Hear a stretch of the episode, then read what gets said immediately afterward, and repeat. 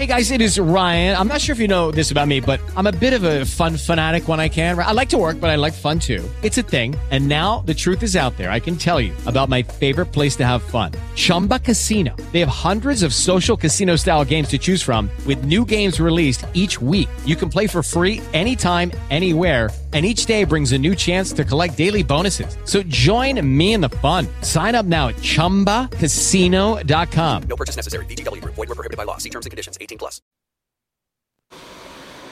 Ciao Jonathan, grazie per problemi, è stupendo, mi sento meno solo e ieri l'ho messa la seconda puntata mentre salivo in Enjoy e quindi non ci ho capito assolutamente nulla, non sapevo se Enjoy che comunicava l'indirizzo era il podcast, era il mio Enjoy, ho dovuto fermarlo, riattivarlo e capire dove stavo andando. In quanto a problemi, volevo sottoporti il mio molto brevemente, che è un problema che hai già toccato in modo tangenziale, che è quello della coolness. Come se ne esce? Se ne esce da questo diktat di essere fighi e fare cose fighe. Io non abito neanche a Milano, ma a Torino, proprio perché ho sempre pensato che se fossi a Milano quella roba mi sommergerebbe e mi ucciderebbe, e anche a Torino non ne esco. Grazie. Beh, caro Jacopo, questo problema è semplice da risolvere, Ah, sì? perché se ascolti problemi sei già nella coolness. Ah. Perché Problemi, anche se non è ancora in nessuna classifica che sia una, è un podcast che Piace alla gente che piace. Il mio target di mercato sono le belle persone, come te, come voi. Esatto, sì, proprio voi che siete Per l'ascolto. favore, basta. Ok, basta. Però è vero, siete meravigliosi e vi ringrazio molto per le vostre richieste. Mi avete scritto a decine chiedendomi: Oh, ma la puntata sul coronavirus? Oh, ma non posso vivere senza la puntata dei problemi sulla quarantena? Oh, ma. Oh, ma Luca, Luca, Luca, Luca. Un mese fa invece mi chiedevate: Oh, dai, ma dici la tua su Bugo e Morgan? Oh, oh, dai, dici come mai Mara Venier palpa tutti gli ospiti maschi? Ai, ai, ai. Da un lato devo dirvi che mi fa piacere che riteniate che io abbia qualcosa da dire su qualsiasi minchiata, è davvero una cosa che mi lusinga, ma allo stesso tempo mi preoccupo e mi dispiaccio per il vostro bisogno continuo di opinioni altrui. E vorrei che fosse chiaro una volta per tutte che io non faccio l'opinionista, io sono un autore. Io sono un artista dell'audioracconto, quindi sono io che decido di che cosa voglio parlare, non voi. E parlo di quello che sento di dover parlare quando mi sento di farlo, perché seguo il mio istinto, non rincorro il tema del momento. E voi, ascoltatori, potete solo scegliere se ascoltare quello che ho da dire oppure no.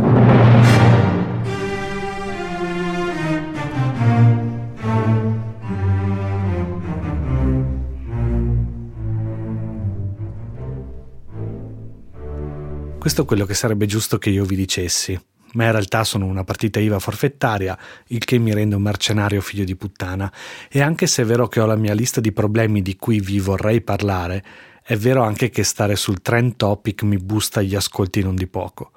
Quindi bella l'arte, la chimica delle relazioni umane, la normalità non esiste e tutte le altre cose che dico da 15 anni, ma se voglio campare di podcast è meglio fare roba un tanto al chilo tipo... Questo coronavirus è un'influenza?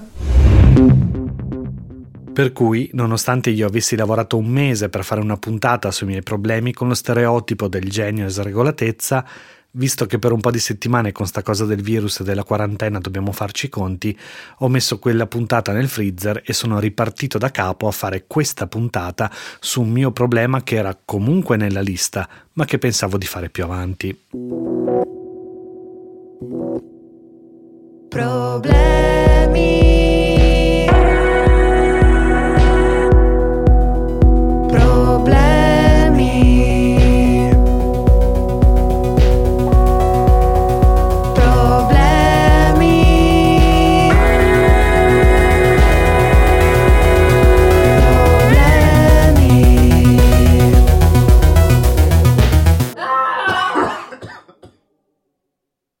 Questa puntata parlerò dei miei problemi con la paranoia, Paranoia. un argomento che solo in parte c'entra con il coronavirus, anche perché non mi sento molto a mio agio a fare come tutti gli altri beccamorti che si sono messi a scrivere libri, a pensare progetti, a cercare di creare un hype intorno alla propria mediocrità, cavalcando l'onda di questo momento di miseria collettiva. Vorrei però dirvi questo. A questa puntata ho iniziato a lavorarci a partire dal 24 febbraio, ma ho iniziato a stendere il testo oggi, che è domenica 8 marzo, che è anche il mio primo giorno ufficiale di quarantena. Cioè da oggi io non posso uscire dalla Lombardia. Se fosse successo un mese fa, non sarei ad esempio potuto partire per Los Angeles, viaggio di cui vi parlerò un po' in questa puntata. E non potrò fare alcune cose che avevo preventivato di fare, come delle visite per il mio setto nasale deviando, o analisi per l'asma che ho scoperto di avere l'anno scorso, o affittare una macchina e andare a prendere tutta la mia roba sparsa tra le case dei miei e della mia ex. Invece non posso andare. Sono chiuso qui dentro, in uno spazio che nelle prossime settimane potrebbe restringersi ancora di più. Infatti adesso che sto uh, rivedendo il testo prima di registrare tra un'oretta e oggi esattamente una settimana dopo da quando l'ho steso il testo, è domenica 15 marzo e non solo non posso uscire dalla Lombardia, ma non posso nemmeno uscire di casa, cioè posso andare solo in farmacia o a fare la spesa. Ecco, invece, aspetta che lo appoggio qui ah, sulla carta igienica che c'è ancora. Ehm, adesso invece oggi è il mercoledì 18 marzo e sto inserendo le ultime cose prima di fare il mix, scusate, il mix and master eh, della puntata e adesso si parla di restringere i divieti, la libertà personale ancora di più, cioè probabilmente venerdì impediranno proprio di girare per strada se non appunto per fare la spesa e ovviamente le fabbriche rimangono aperte, tutto quello che al capitalismo interessa rimane funzionante. Ecco, tutta questa condizione mi porta a vivere costantemente da giorni sul bordo della paranoia. No, no, aspettate, non ancora, non ancora, non ancora. Cioè c'è un punto fino al quale tutto ha senso e dove riesco a fare dei ragionamenti comuni con le persone, perché quei ragionamenti partono da fatti che valgono per tutti e che sono condivisi, opinione più o opinione meno. Leggiamo tutti le stesse notizie, leggiamo gli stessi numeri, osserviamo quello che accade in altri paesi. Ma poi c'è un punto, un confine, oltre al quale procedo da solo, perché i fatti dai quali parto per fare delle proiezioni e delle ipotesi, in questo caso su come andrà a finire questa quarantena, sono fatti solo miei, inventati, esagerati o esasperati. E se li condividessi, le persone penserebbero che sono fuori di testa. E infatti paranoia questo vuol dire para dalle parti e nus della testa cioè un medico dell'antica Roma come Selio Aureliano, ad esempio, avrebbe detto che nel mio caso c'è qualcosa che non va, qualcosa che è sicuramente tra le varie parti del corpo dalle parti della testa. To, beccati questa, professoressa Rebonato, tu e il tuo 4 fisso in greco. Come sapete, io sono bilancia ascendente bilancia. Ah, ancora questa roba dell'oroscopo. Eh no, non è oroscopo questo, mio caro. Ah? Questa è astrologia, è un discorso sulle stelle. Ah beh, guarda che si è capito che guardi l'etimologia sul sito della Treccani, eh. Cioè non faccio come Gipi che va a propaganda live a prendere per il culo l'astrologia, anche se in realtà parla di oroscopo e non conosce e non capisce la differenza tra le due e non conosce e non capisce il valore della trasmissione orale nella cultura arcaica che l'astrologia contiene. Oh oh, ho come l'impressione che stia per eh, partire un pippone. Per quanto ne sappiamo noi, l'essere umano ha iniziato a comparire sulla Terra circa 250.000 anni fa. In un'area dell'Africa occidentale avvenne uno sconvolgimento geologico che formò quella che oggi chiamiamo, grazie al colonialismo criminale inglese, Rift Valley, costringendo la specie ominide che all'epoca abitava la Terra, gli Australopithecus, a vivere in due zone separate tra loro una molto rigogliosa e forestosa ad est ed una arida e secca ad ovest. Le sempre più difficili condizioni climatiche della zona ovest portarono all'evoluzione dell'Australopithecus in una nuova specie che chiamiamo oggi Homo, una specie costretta nelle sue evoluzioni e mutazioni a vagare di continuo per riuscire a procurarsi il cibo per sopravvivere. Una specie costretta a diventare habilis, imparare a trovare e costruirsi rifugi, ad usare e costruire degli oggetti per compiere delle azioni complesse. La fatica di un'esistenza in continuo movimento, in continua fuga dalla morte propria e in continua necessità della morte altrui, fa nascere in quella specie il desiderio di controllare l'incertezza, di governare quanto accade anziché esserne governato. L'uomo inizia ad osservare, a prendere nota, a mettere in ordine. Per prima cosa capisce che ci sono degli animali che è più facile prendere, che addestrandoli e sfamandoli possono diventare mansueti, che il latte della loro mammella sfama, che le loro uova nutrono, che la loro carne rinforza. Nel frattempo gli spostamenti dell'Homo habilis si fanno meno casuali, più lunghi e organizzati. Serve erba per sfamare quel bestiame e l'erba cresce in luoghi diversi in tempi diversi. E intanto continua ad osservare.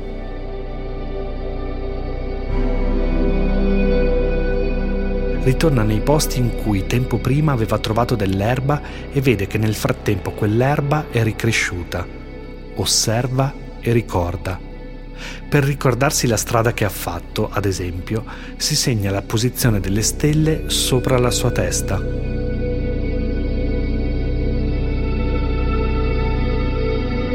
Quando inizia a fermarsi più a lungo in uno stesso posto, si accorge che il tempo cambia. Prima c'è un sole tiepido, poi piove molto, poi c'è un sole forte. E anche gli alberi cambiano, sono spogli ma poi arrivano le foglie, i fiori, i frutti e dai frutti i semi. Osserva e ricorda, ricorda e racconta. Nell'arco di qualche decina di migliaia di anni impara a ricreare quel ciclo di foglie, fiori, frutti e semi dal nulla. Impara a coltivare il cibo per sé e per il proprio bestiame di sera, nelle grotte, prende la cacca dei pipistrelli che si trova sul suolo e disegna sulle pareti delle storie. Storie su come si comanda il bestiame, su come si guida, su come si munge. E racconta poi come si parta da un seme per avere una pianta e un frutto per avere da mangiare. Lo disegna e lo racconta perché quelli più piccoli, sentendo quelle storie ogni sera, possano imparare e possano da grandi rifare tutto per sé e per i propri figli. Queste storie vengono raccontate perché la specie possa sopravvivere. L'ariete. Con l'ariete inizia l'anno, è l'equinozio di primavera. Quando nel cielo vedi un ariete, figlio mio, quello è il momento in cui il germoglio abbassa la testa e sfonda la scorza del seme il toro, lo vedi? È un germoglio dalle spalle larghe che raspa per uscire dalla terra. E i gemelli, vedi? È quando quel germoglio si divide in due piccole foglie. Le chele del granchio sono le radici che si aggrappano al terreno. E quando nel cielo vedi un leone, figlio mio, vuol dire che un piccolo frutto sta ruggendo nella criniera del fiore. La Vergine, invece, è il frutto maturo, pronto da cogliere, vedi? Così, come hai fatto tu la notte scorsa con tua sorella. Ma questo è orribile. Eh, lo so, ma sai, il neolitico era così. E la bilancia, mamma? Io sono bilancia. Eh, la bilancia è il momento in cui si pesa il raccolto, si fanno le parti e si distribuiscono. Quindi tu, figlio mio, sei nato per pesare le cose, per essere giusto. Dare a chi ha lavorato e punire chi si è preso senza aver fatto nulla. E poi? E poi, figlio mio, tutto ricomincia. Ah, è una ruota tipo. No, no, no, no, non c'è ancora la ruota qui, eh. Il pungiglione dello scorpione è l'utensile che spacca la terra. Il sagittario è l'uomo che insieme all'animale scaglia semi sul terreno. Il capricorno ha le corna per piantare il seme con le sue testate, ma anche la coda di un pesce perché quel seme poi ha bisogno dell'acqua. Infatti, per tutto il mese successivo dovrà stare sottoterra, mentre dall'alto si occupa di lui un... Acquario! Eh, esatto, un acquario, bravissimo figlio mio. Ora prendiamo un po' di questa cacca di pipistrello che stasera disegneremo tutta questa storia sul muro della nostra grotta. E non mangiarla, eh, che poi ti viene la tosse dei pipistrelli come l'altra volta. Eh.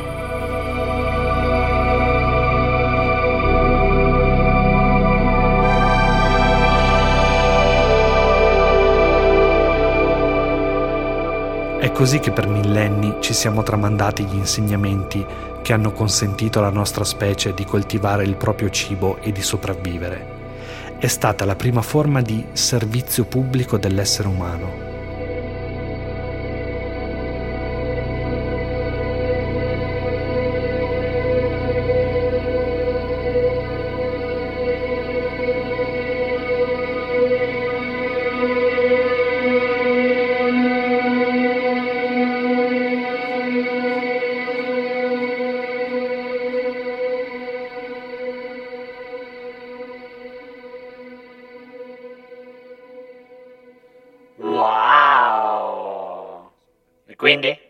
Quindi niente, era solo per dire che quando dico che sono bilancia ascendente bilancia non sto facendo l'oroscopo di Brezni, ma sto usando un espediente narrativo che posiziona la mia venuta al mondo nel tempo e nello spazio in cui, rispetto al ciclo agrario, si pesa il raccolto e si ridistribuisce.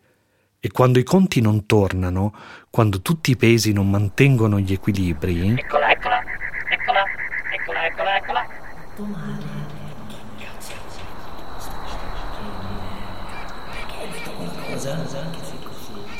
Adesso ho detto quella cosa di Gippy a propaganda live.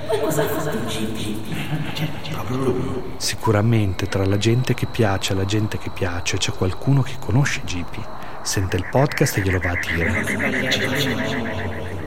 Certo è uno dei miei intellettuali di riferimento, ma dei social sembra anche uno un po' permaloso con mille mille mila followers. Ti metti una storia di me. Basta, lavoretti creativi. Eh? Sì, sono creativo, non mi piace l'oroscopo. Cosa stai facendo? Ma ti rendi conto che cazzo che Ed è anche uno che gioca a Call of Duty. Se ti capita nel mirino. Guarda, probabilmente finirà al cimitero. Eccola, la mia paranoia. Una mongolfiera che si alza velocemente verso un baratro sottosopra. Quando arrivo sul bordo della mia paranoia non precipito, ma inizio a salire e la mia mongolfiera viene alimentata a proiezioni multiple degli scenari peggiori. Le opzioni ma sì, non succederà mai niente, ma sì, non se ne accorgerà nessuno, ma sì, dai, vedrai che dopo si sistema, ma sì, siamo in Italia, è tutta una grande famiglia, non mi sfiorano mai. E quando la mongolfiera raggiunge il suo punto più alto, ci sono solo la punizione, l'esecuzione e l'accanimento sul corpo esanime. Eh, guarda che forse tutti quegli anni in chiesa da piccolo non ti hanno fatto benissimo, Jonathan Zenti. Quando la mongolfiera decolla dal bordo del precipizio, iniziano ad accavallarsi il complottismo, il sospetto, le attività di spionaggio, la guerriglia. Mentre la mongolfiera sale, mi spalmo sulla faccia delle inutili strisce di lucido da scarpe come Schwarzenegger in comando e inizio la mia personale guerriglia per ristabilire l'equilibrio sui piatti della mia bilancia, in una lotta contro il tempo per ritornare con i piedi per terra.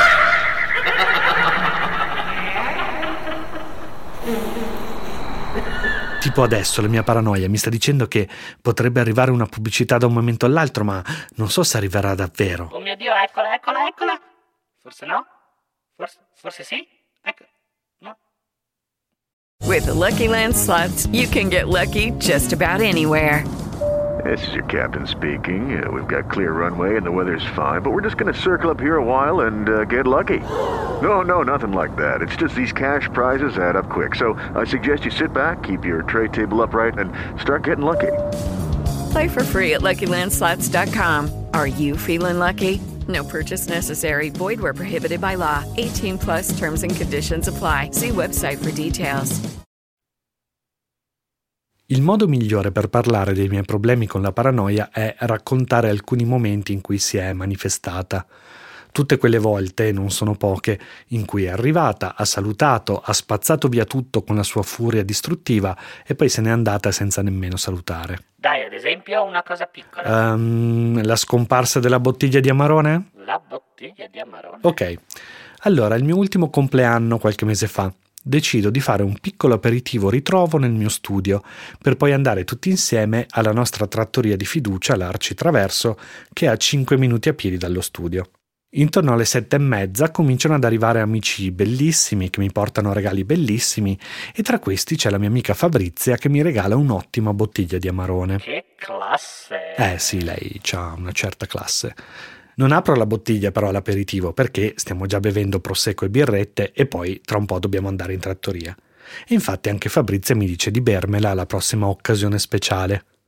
Passano le settimane, forse qualche mese, e una sera ho gente a cena per cui dico ah bene stasera apro l'amarone apro la dispensa dove ho le bottiglie di vino non c'è apro gli sportelli della dispensa non c'è controllo tutti i non luoghi della casa dove a volte metto le cose senza pensarci bene non c'è.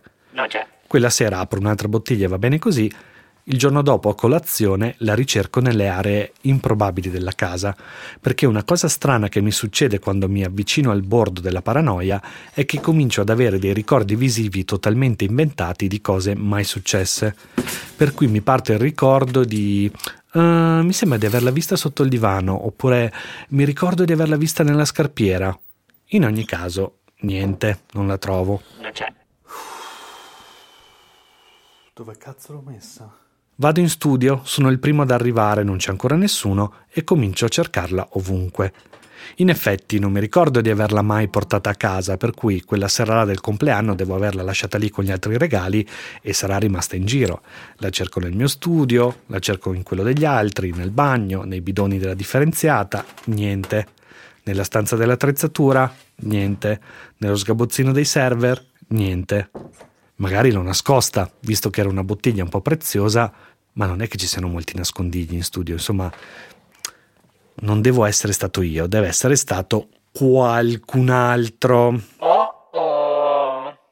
La prima folata di aria calda che fa alzare la mongolfiera della paranoia è il razzismo quello che mi porto dall'essere cresciuto in Veneto nei primi anni 90, quando quel bel bambino biondo e magro veniva interrotto mentre giocava con la sua Barbie fior di pesco da suo padre, che doveva fargli vedere a tutti i costi in quel momento e subito che figata erano le monete in rame della Lega Nord che aveva appena comprato. Quel razzismo lì. Per cui il primo ad essere sospettato è. Il maggiordomo? Quasi, il povero Cristo che viene a fare le pulizie una volta alla settimana. Sicuramente è stato lui.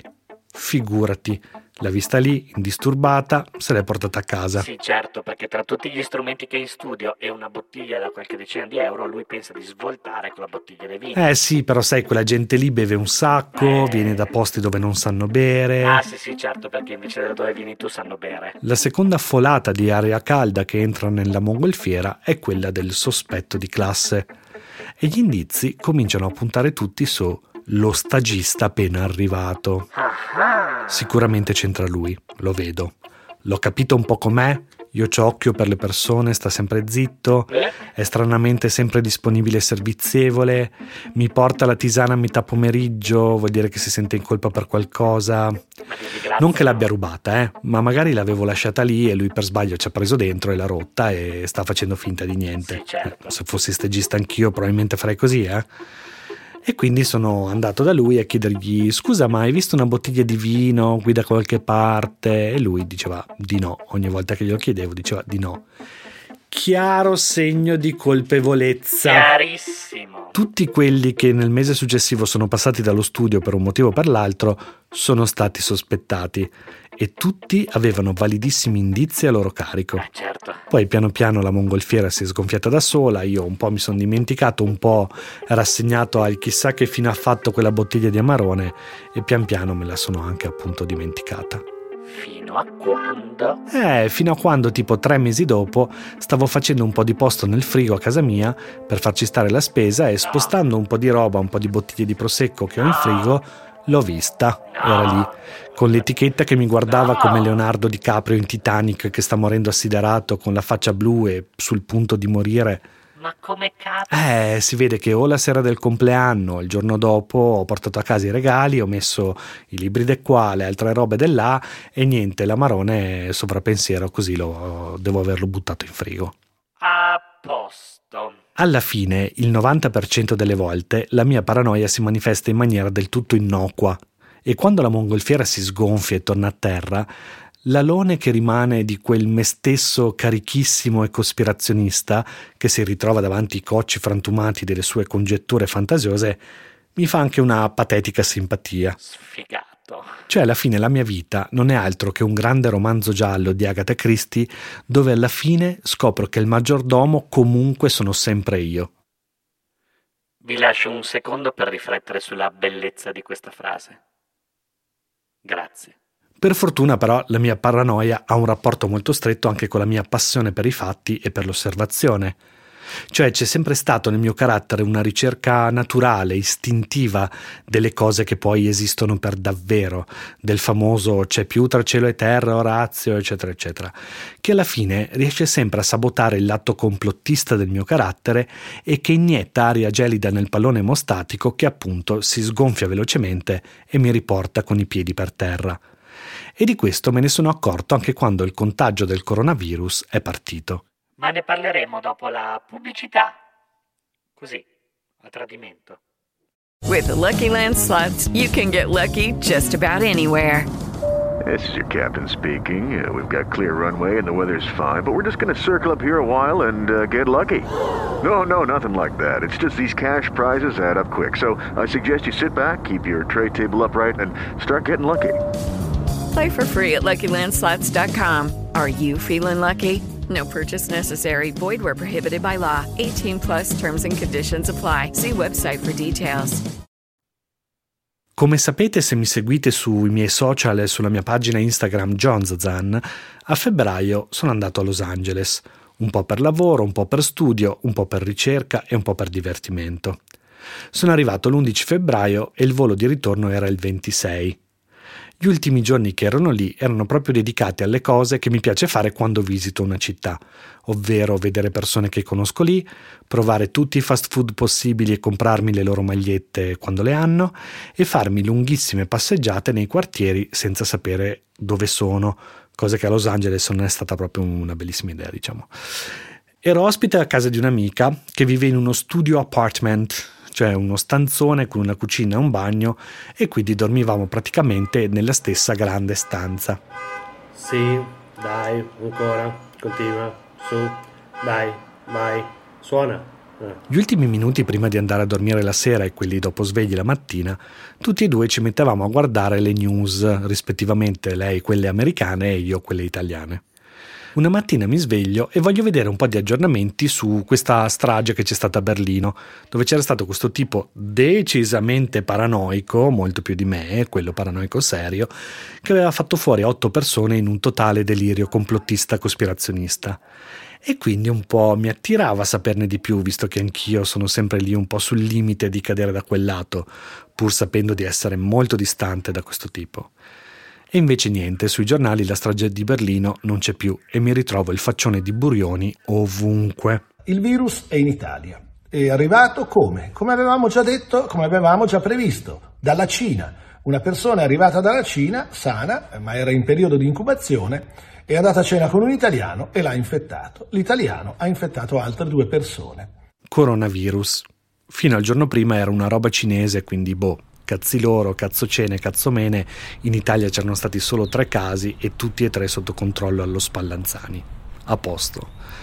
Adesso leggo invece che c'è un tipo dalle parti di Lodi che è andato avanti e indietro dal pronto soccorso con la polmonite finché qualcuno non si è degnato di fargli un tampone e ha scoperto che si portava dietro il coronavirus da due settimane e chissà in quelle due settimane a quanta gente l'ha passato.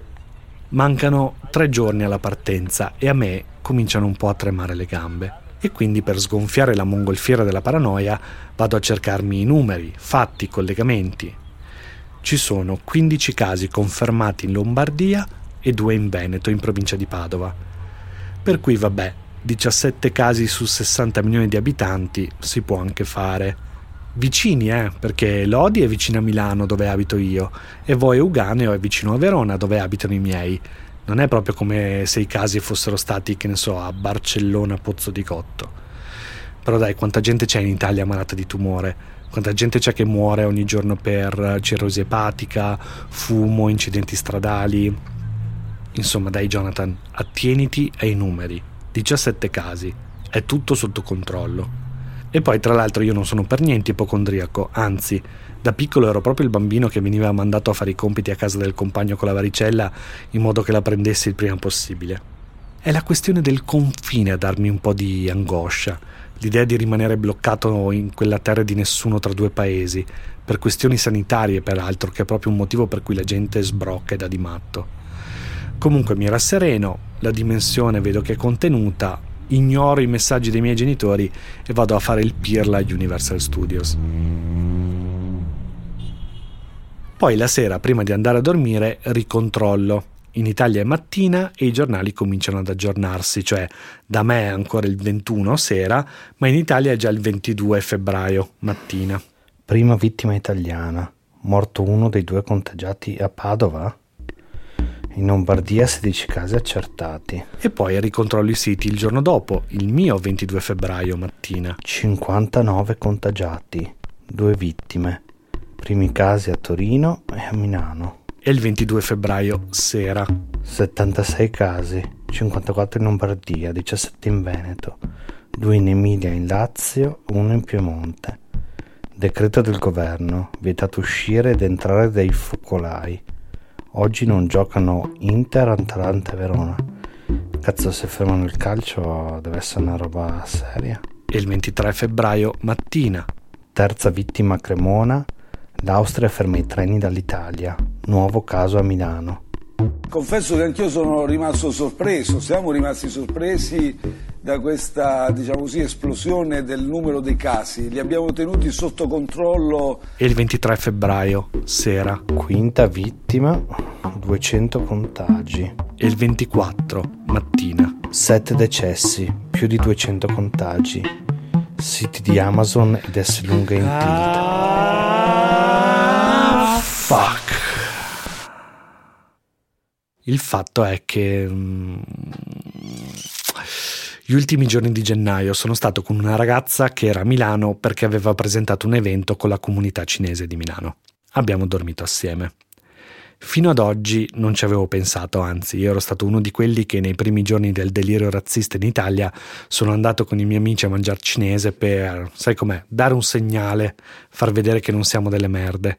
Ma adesso torna a bussare alla porta il piccolo bambino biondo e magro con le monete di rame della Lega Nord strette nei pugni.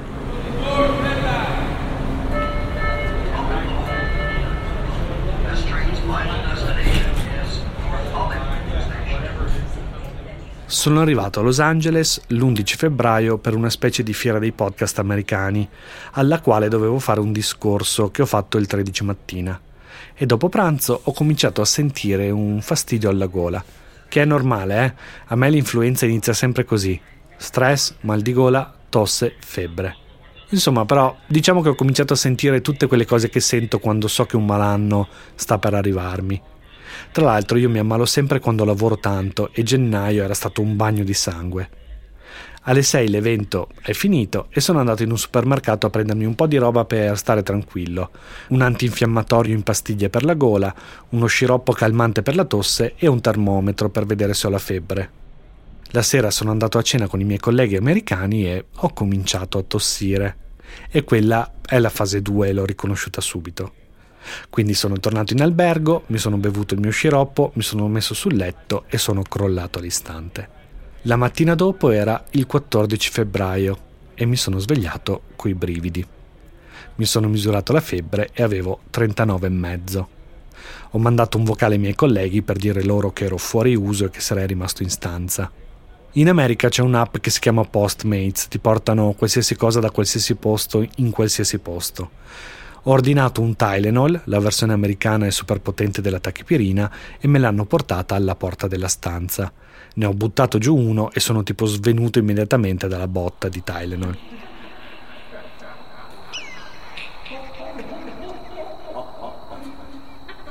Eh, porca troia. Il primo febbraio sono stato con una ragazza che ha fatto un lavoro con la comunità cinese di Milano.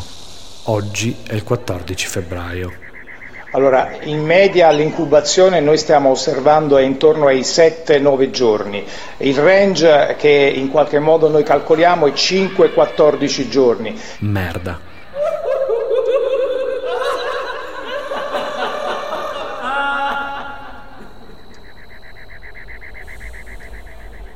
Dai, non penso fosse coronavirus. Quando sono partito in Italia c'erano solo tre casi e tutti a Roma e io non vado a Roma da mesi. Certo sono andato al ristorante cinese un paio di volte, ma non è che ho limonato coi camerieri. Alla fine la botta di influenza mi è durata in tutto quattro giorni. Quando mi è passata mi sono trasferito dalla mia amica Caitlin nel suo studio apartment. Io avevo ancora un po' di tosse, glielo dico, lei se ne sbatte, a posto. Anche perché dai, appunto, era chiaramente un'influenza da stress, la solita, la conosco. Non è una roba esotica, strana, era proprio la solita routine di stress, mal di gola, tosse, febbre. Oppure... Eh, oppure a fine gennaio sono stato con una ragazza che lavora con la comunità cinese di Milano. Ho preso il virus, me lo sono portato dietro a Los Angeles ed esattamente 14 giorni dopo, che è il tempo dell'incubazione, la malattia mi è esplosa e nel frattempo ho trasmesso il virus a, boh, 50 persone? 100 persone? Potrei essere uno delle centinaia di contagi che continuano a moltiplicarsi in Lombardia. E intanto arriva il giorno del volo di ritorno. Mi sveglio, controllo i giornali, 11 decessi, 320 contagiati e nessun blocco sui voli per l'Italia. Peccato, sarei stato a Los Angeles ancora un po'. In questo caso però i fatti che raccolgo e i numeri non sono determinanti nel far sgonfiare la mia mongolfiera della paranoia. Anzi, giocano un ruolo molto ambiguo, cioè qui i casi sono due. O ho contratto il coronavirus prima di partire e sono stato male quei quattro giorni a causa di questo Covid-19, oppure la mia era una normale influenza, ora sto bene e sto per andare a prendermi il virus a Milano. E in ogni caso non ho scelta, devo partire. Right, who's not traveling with a wheelchair? Go.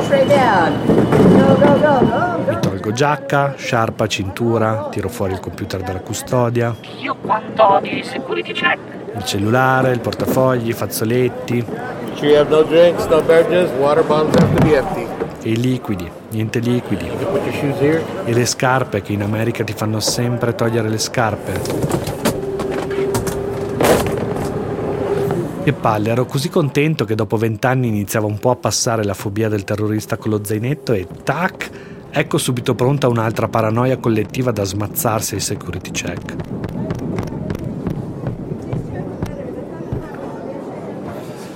Allora, ho passato il security check, eh, tutto regolare, nessuno mi ha nessuno mi ha chiesto informazioni o ha fatto riferimento al fatto che la mia final destination era Milano.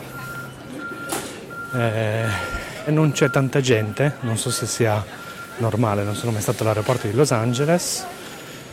E vedremo, io spero in realtà che ci sia poca gente sul volo.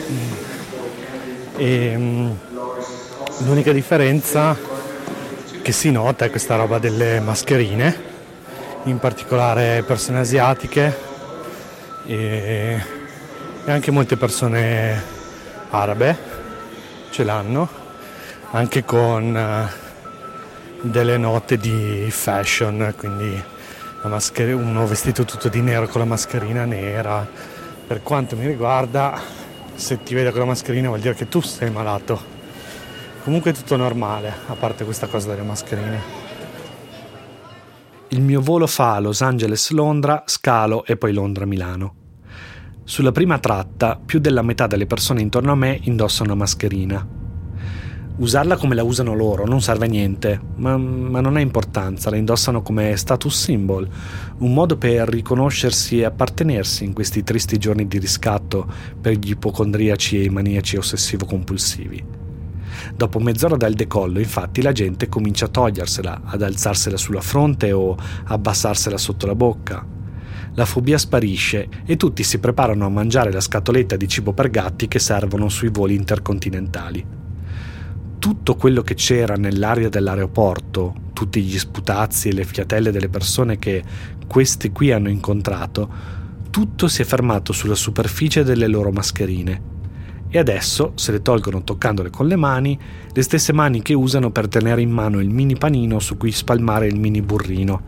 E se qualcuno aveva paura di respirarlo il coronavirus, adesso se lo sta mangiando direttamente. Allora, sono all'aeroporto di Heathrow, adesso sono al gate del volo per Milano, la situazione è semideserta, credo che il, tipo l'80% delle persone in fila per salire siano persone dai tratti asiatici, sono molti giapponesi e cinesi. E hanno tutti la mascherina cioè saremo in totale in 10 senza mascherina. A procedere verso i controlli della documentazione all'uscita A18. Che tra l'altro... Gli altri clienti sono Sì. pregati di rimanere seduti. Sì, tranquilla, sta seduto. Ehm, sì, che il... Stavo pensando che appunto non sa... Basta. Airways is now inviting customers in room 5 on flight 580 to come forward for boarding. Comunque sì, saremo in eh, boh, 40-50 persone. Un quad- Yes, This is so nice, so cute. thank you. It's just a tape recorder. I'm taking notes. Ah, that's good. Thank you, Mr. Senti. Thank you. Il volo Londra-Milano invece è deserto. Io ho il posto finestrino, vicino a me c'è un posto vuoto e al posto corridoio c'è una che ha una pelliccia finta, le Hogan e ovviamente la mascherina. La mascherina la danno in omaggio con le Hogan, eh? Appena capisce che sul volo non c'è nessuno, si alza e va a sedersi da un'altra parte.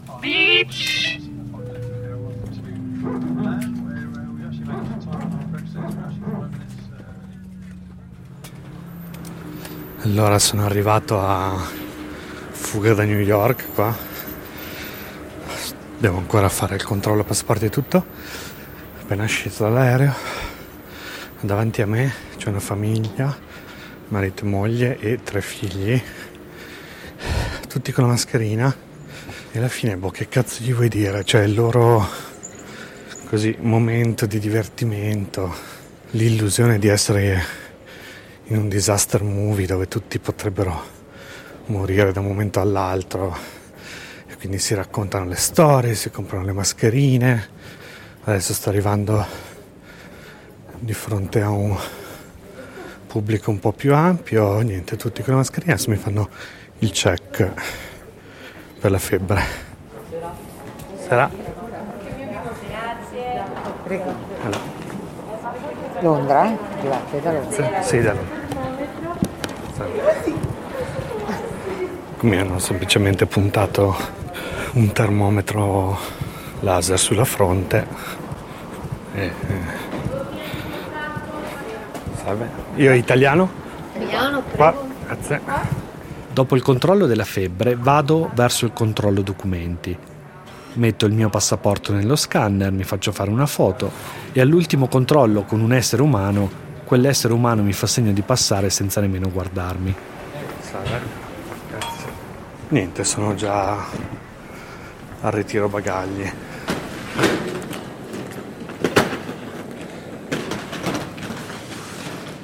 Stavo pensando che tutta questa gente che si mette le mascherine per non infettarsi, quando la mascherina serve solo ed esclusivamente per l'esatto contrario, cioè quando si ha una patologia e non si vuole trasmettere ad altri, è un po' come avere fame, andare da, che ne so, pret à manger in aeroporto, prendersi una baguette e infilarsela su per il culo, invece che mangiarla con la bocca. eh, Il ragionamento è lo stesso. Prendo la mia valigia dal tapirulan, per una volta senza dover sgomitare, perché appunto saremo in 40 al massimo a ritirare i nostri bagagli. E poi esco dalla porta degli arrivi. E qui la paranoia e i fatti sono fusi e indistinguibili l'una dagli altri. Cioè, o questo virus ce l'ho e me lo stanno facendo portare a Milano senza problemi, oppure non ce l'ho e mi stanno accogliendo in modo che io possa contrarlo senza problemi. Comunque sì, l'aeroporto di Malpensa è deserto.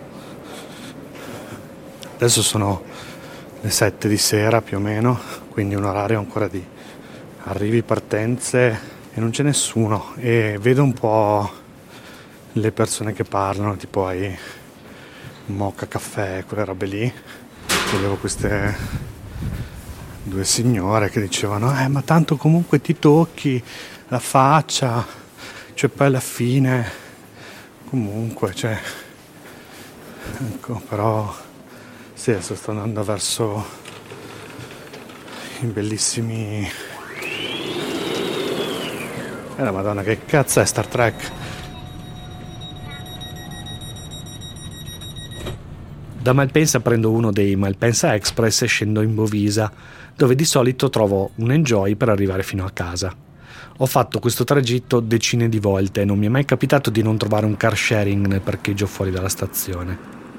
Allora sono arrivato alla stazione di Bovisa e, e, non c'è nessuno in giro e non c'è cosa incredibile che non mi è mai successa, non c'è un enjoy al parcheggio della Bovisa, cosa che di solito ci sono sempre 3-4 enjoy parcheggiate, non c'è un enjoy parcheggiata. Quindi ho dovuto chiamare un taxi.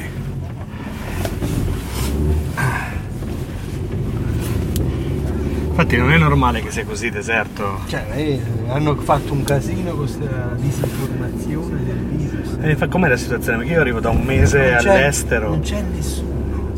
Siamo passati dalla settimana della moda, sai che c'è il Sì. mondo, e non c'è nessuno. Da domenica a lunedì è successo. Paranoia e fatti si fondono ancora di più quando la paranoia è, come in questo caso, collettiva e dove io bilancia ascendente bilancia sembro addirittura il gallo più ragionevole del pollaio. Tant'è che il giorno dopo ho chiamato il 1500, spiegato la situazione che ho appena spiegato a voi, mi hanno detto che alla fine la Cina non c'entra una minchiazza e anzi mi hanno chiesto se sono stato a Lodi o se sono in contatto con gente di lì. Io ho detto di no, mi hanno chiesto se ho dei sintomi e gli ho detto di no perché mi è passato tutto, solo un po' di tosse leggera. Mi hanno detto di andare dal medico. Ho chiamato il mio medico perché, come vi ho detto, ho anche scoperto di avere l'asma e mi ha detto che sicuramente è la mia solita tossetta superficiale, di sicuro niente di polmonare. E allora vaffanculo, mica devo lottare per dimostrare a me stesso e al mondo che ho la rogna. Dai. Anche perché poi riapro i social e Sala ha condiviso questo video fighissimo con l'hashtag Milano non si ferma per insomma darci un po' di carica. E infatti vaffanculo, che cazzo è tutta sta paranoia? Cioè sono tornato a Milano e finalmente adesso posso ricominciare a lavorare, a sognare, a rivivere la mia quotidianità che ho sem- sempre fatto... Jonathan? Tutto bene? Direi di no.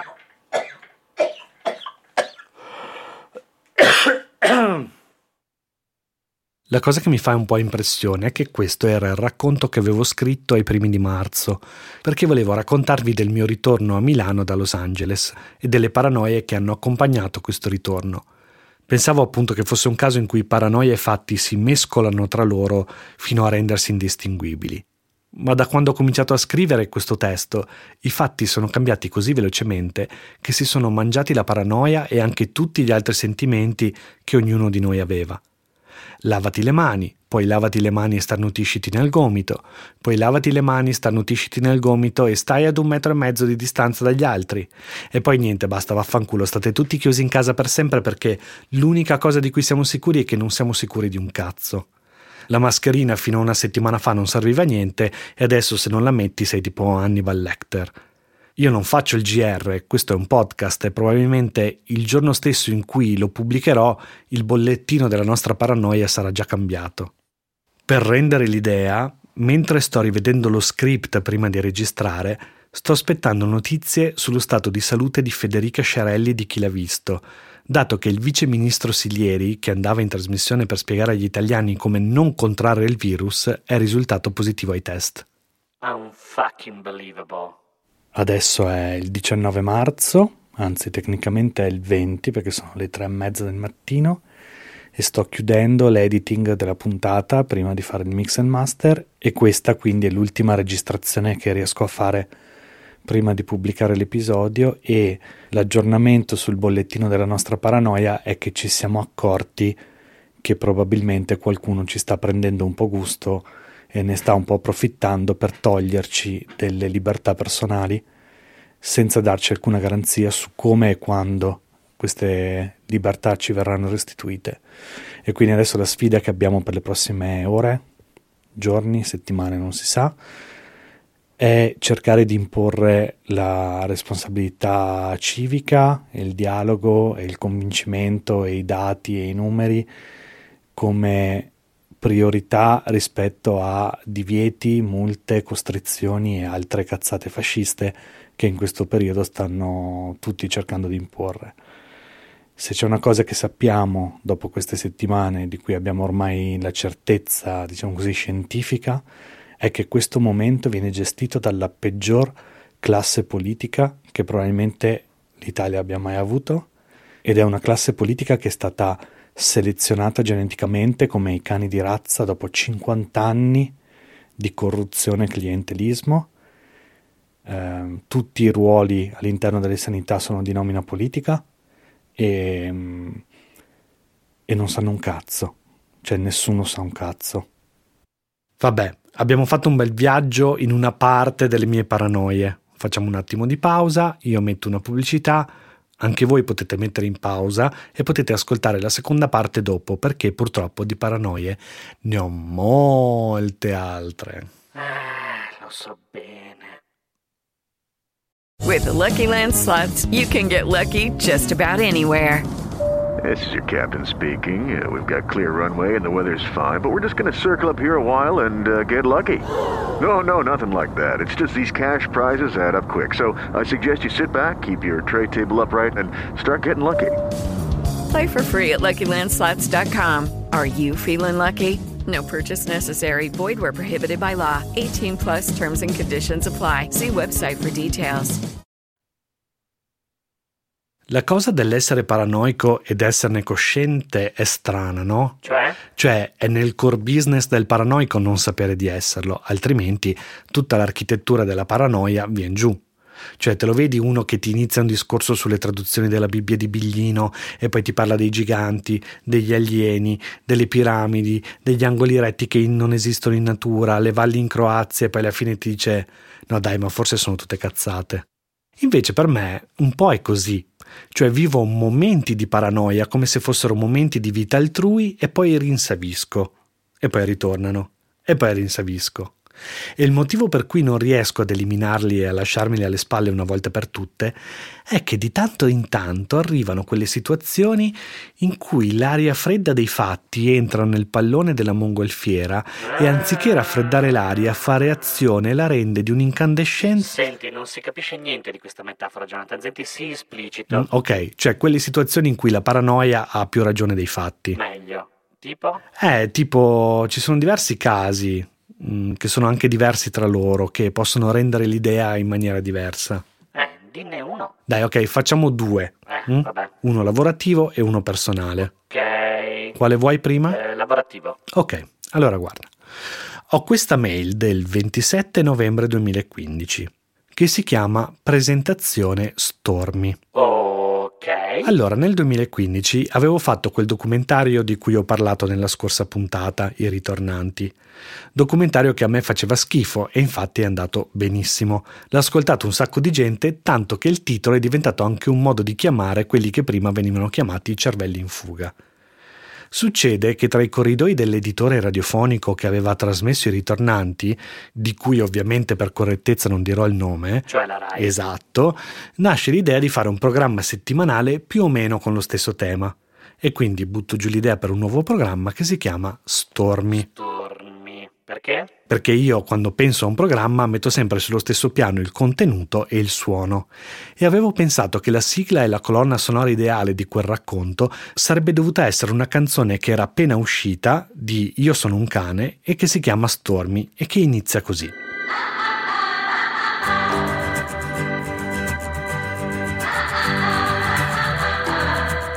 Basta però che ci fanno causa. Sì, però senti come si presta bene a un racconto, alla mia voce, alla mia Sì, ho capito, narrazione. però basta, basta, basta. Insomma, l'idea del programma era di fare una striscia di episodi da 5 minuti al giorno, dal lunedì a venerdì, che poi messi insieme diventavano un episodio di 30 minuti al sabato.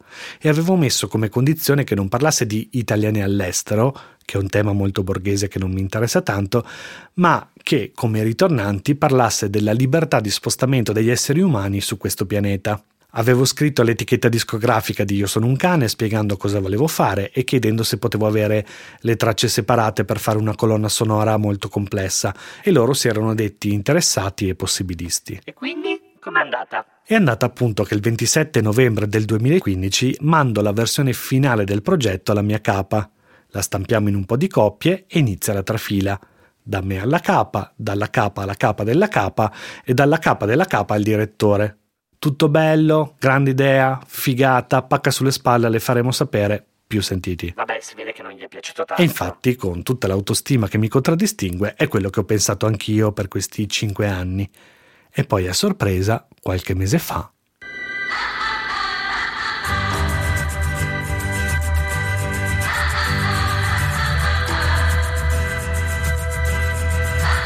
Expat. Storie di italiani nel mondo. Eh, che per carità, non me ne frega un granché. Io adesso sono altrove e va bene così.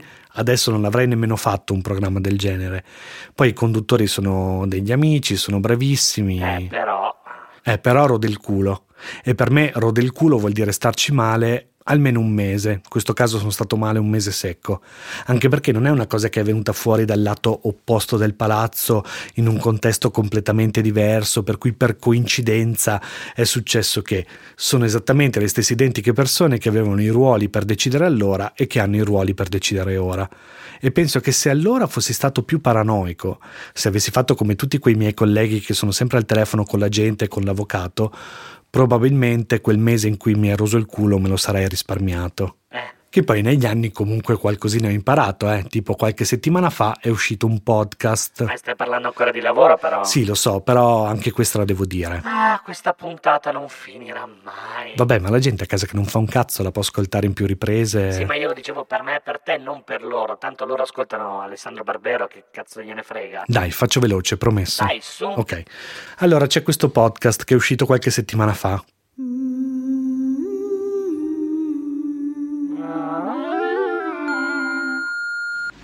Cecilia, I don't know. I think I'm having a panic attack. You know, I I wasn't so scared until now. I was just nervous, but now I'm feeling really scared.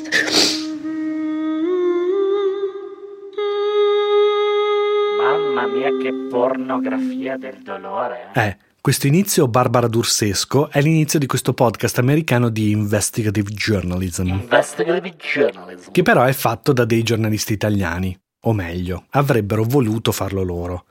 Adesso non voglio entrare troppo nello specifico e dire di che cosa parla, perché quello che interessa a me non è parlare male di loro o parlare di loro in generale. Ma è parlare bene di te. No, cioè forse anche. Però quello che a me interessa è parlare dei miei problemi con la paranoia e del perché a volte mi complica la vita, ma altre volte me la salva.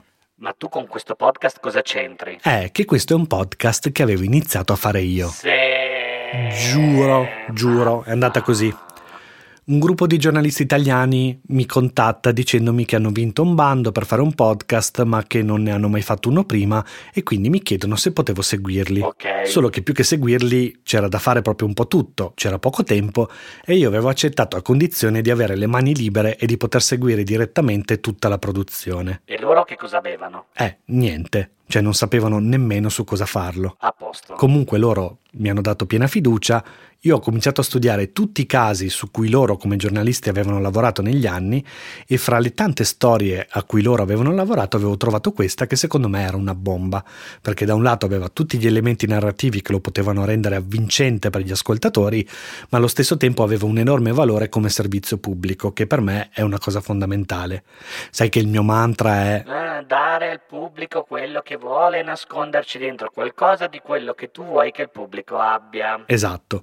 Quindi inizio a lavorarci, metto in piedi la struttura narrativa seriale con le traiettorie verticali e orizzontali, faccio loro delle lunghe giornate di formazione sia di tecnica che di approccio, perché sono dei bravi giornalisti, ma fare un lavoro per l'audio è tutta un'altra disciplina, è come essere uno scattista o uno scalatore al Giro d'Italia. Oh, lei bravo, le metafore sportive, quelle sì che funzionano. Poi ad un certo punto comincia a circolare il nome di una producer con un nome straniero. Ah. La sento nominare più volte, in particolare da quella giornalista del gruppo che mi aveva contattato all'inizio.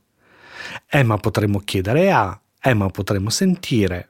E a me non è che piaccia molto quando ci sono due persone che cucinano vicine allo stesso fornello, per cui lo sfintere mi si è chiuso subito di riflesso.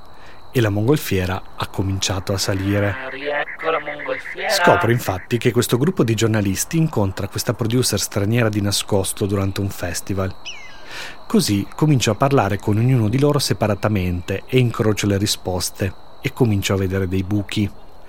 Chiedo un po' di informazioni in giro su questa producer. Mi dicono che è in Europa a caccia di cose e poi mi dicono anche altre cose che non è carino dire. Ma diciamo che su quella cosa dell'essere a caccia io comincio a immaginarmi un grande complotto per cui questa voleva farmi fuori per prendersi il lavoro che avevo fatto io e che evidentemente lei non sa fare, mentre per quelli che erano i miei committenti un po' provincialotti era molto più succoso lavorare con una che arrivava dal mercato americano piuttosto che lavorare con me, che comunque lavoro nel mercato americano ma sono italiano per cui per loro fa meno figo, anche se io sono più bravo.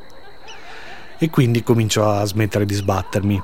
Loro iniziano a fare delle richieste assurde, a sabotare gli appuntamenti che io fisso per le interviste in modo che io non sia presente e quindi ad un certo punto scrivo loro una mail dicendo vista la situazione trovatevi un altro e andate avanti così. E dopo due anni appunto viene fuori che la mia paranoia era corretta. Loro hanno fatto il podcast con questa tipa, la struttura è esattamente quella che avevo costruito e scritto io, le persone intervistate sono esattamente quelle che io avevo messo nella mia pianificazione dei contenuti, ma con sopra una bella pennellata di Alda Deusanio, tipo la giornalista americana qualunque che parla al microfono come se le avessero dato un calcio in culo prima di iniziare a registrare, i vocali privati spiattellati usati per far presa sullo stomaco, e poi questa cosa assurda di marketing per cui se vuoi avere tutti i pezzi della storia, perché non te li dicono tutti, devi dare il tuo numero di telefono a quelli del podcast. Ma che roba è? Eh, e quindi io non mi sarei voluto trovare nella posizione di dover giustificare queste cose. E quindi in questo caso la paranoia mi ha salvato. Perché è vero che adesso mi rode, vero che ho sicuramente perso dei soldi. Ma se non mi fossi smarcato subito, qualche mese dopo mi sarei trovato davanti a loro che mi dicono eh sai abbiamo deciso che abbiamo pensato che ci sarebbe quest'altra occasione eccetera eccetera eccetera cioè in questo caso la paranoia ci aveva visto lungo e mi ha fatto fare la cosa giusta Ah, ho capito. già Ah, Ma la storia quella personale invece? Eh, sarebbe la storia della prima volta che ho guardato il telefono a qualcuno, ma Ah. mi sono rotto un po' il cazzo in realtà. Anch'io. Cioè, mi sa che la reinciccerò per un'altra puntata. Ok. Che ore sono? Ehm, sono le 6. Come? Le sei? No! Scappa! Scappa! Scappa! Salvati! Salvati! Salvati! Grazie per esservi sparati questo quarto pippone dell'antologia dei miei problemi. Aiuto, aiuto, aiuto, aiuto! Via, via, via, via. A questa puntata hanno partecipato Daniel, Ramiro e Dudu, che quando hanno gli strumenti in mano formano i Selton. Grazie anche perché da oggi le voci della mia paranoia hanno un bellissimo accento di Porto Alegre. E poi grazie alla voce più bella che io abbia mai avuto la fortuna di incontrare nella mia vita, quella di Marianna Stella, che non potrò mai ringraziare abbastanza e dirle quanto le voglio bene. E poi grazie anche al grande attore, ora ormai professionista, Filippo Ruggeri da Spoleto. Una performance direi mm, Leggendaria? leggendaria. Tutti nel bunker! Tutti nel bunker! Tutti nel bunker! Il brano che era in sottofondo nel racconto sull'astrologia si chiama Atraves e la trovate nel bellissimo disco ambient di PCM, P come Francesco Perra, C come Matteo Cantaluppi ed M come Matteo Milea. Andate su Spotify ad ascoltarlo, Metteteveli in cuffia, chiudete gli occhi, vi farà bene in questi giorni di stritolamento degli spazi, o almeno a me sta facendo molto bene. Ci tengo molto a ringraziare Luigi, la persona che in via del tutto eccezionale mi ha intanto donato il mio quadro astrale in una giornata bellissima che non dimenticherò mai più e che per la prima volta mi ha introdotto a questa visione arcaica dell'astrologia e a tutte le sue connessioni con la storia della specie umana. E a proposito di segnalazioni discografiche, sono molto molto felice di annunciarvi che è uscito il primo singolo di Marco Giudici, uno dei coautori della sigla di Problemi. Si chiama Nei giorni così ed è una canzone bellissima. Aspettate che ve ne faccio sentire un pezzettino.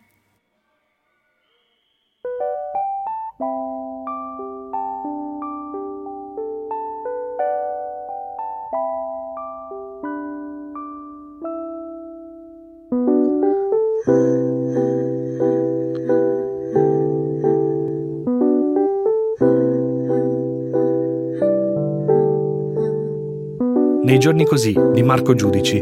Appena finisce la puntata andate a sentirvela su Spotify. E ringrazio anche come sempre Adele Nigro che è l'altro pezzettino della sigla di Problemi. Nei giorni così si accapponano i ricordi e i bronci e 9 su 10 mi chiuderò e mi aprirò la pelle con delle smorfie. Se no ci fa causa anche lui. Cioè già abbiamo otto cause in questa puntata, secondo me, che arrivano. La grafica invece, come sempre, è di Cecilia Grandi, a.k.a. Tutto Tonno. Tonno che è tornato come grande protagonista delle nostre tavole nelle ultime settimane, o almeno della mia. Andate a seguirla su Instagram tutto tonno perché in questi giorni, fino al 3 aprile, sta facendo una cosa imperdibile, cioè ogni giorno disegna una mela, una mela al giorno appunto, che vende a chiunque la voglia comprare. Sapete benissimo che periodo è per tutte le persone che lavorano nell'industria della creatività e che arrivano al pelo alla fine del mese, come me e come le persone vicine a me, quindi Intanto andate a seguirla perché comunque è un genio e poi se qualcuno si vuole comprare una mela di queste mele al giorno si porta a casa un'opera d'arte e aiuta un artista. Ricordatevi che tra una puntata e l'altra Problemi vive su Instagram. Seguite John Zazan e dimessaggiatemi i vocalini con i vostri problemi. E ah, novità! Sto facendo il sito di problemi, è già online, è jonathanzenti.it slash problemi. Che fantasia! E adesso c'è ancora poco, ci sono solo le puntate in home, ma insomma piano piano a questo sito aggiungerò un po' di cose. Problemi è un podcast fatto male, fatto da una persona fatta male, cioè io. È prodotto da Agave ed è registrato ai laboratori Testone di Milano. Ci sentiamo tra un mesetto. Chissà dove saremo tra un mesetto. Cosa saremo tra un mesetto. Nel frattempo, in questo mese, fate come dice Gianni.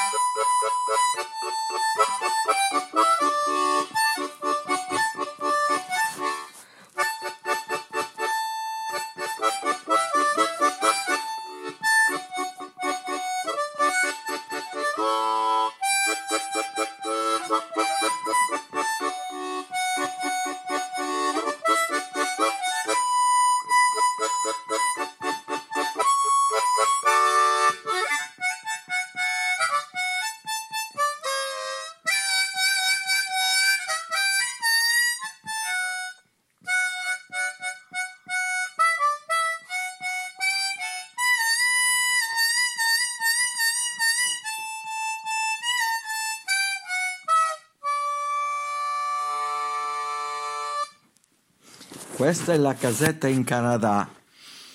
Mi raccomando, restate dentro la vostra casetta.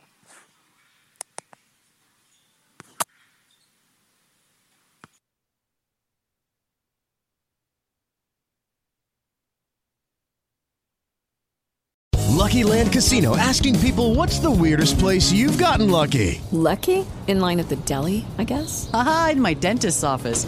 More than once, actually. Do I have to say? Yes, you do. In the car before my kids' PTA meeting. Really? Yes. Excuse me, what's the weirdest place you've gotten lucky? I never win and tell. Well, there you have it. You can get lucky anywhere playing at LuckyLandSlots.com. Play for free right now. Are you feeling lucky? No No purchase necessary. Void where prohibited by law. 18 plus. Terms and conditions apply. See website for details.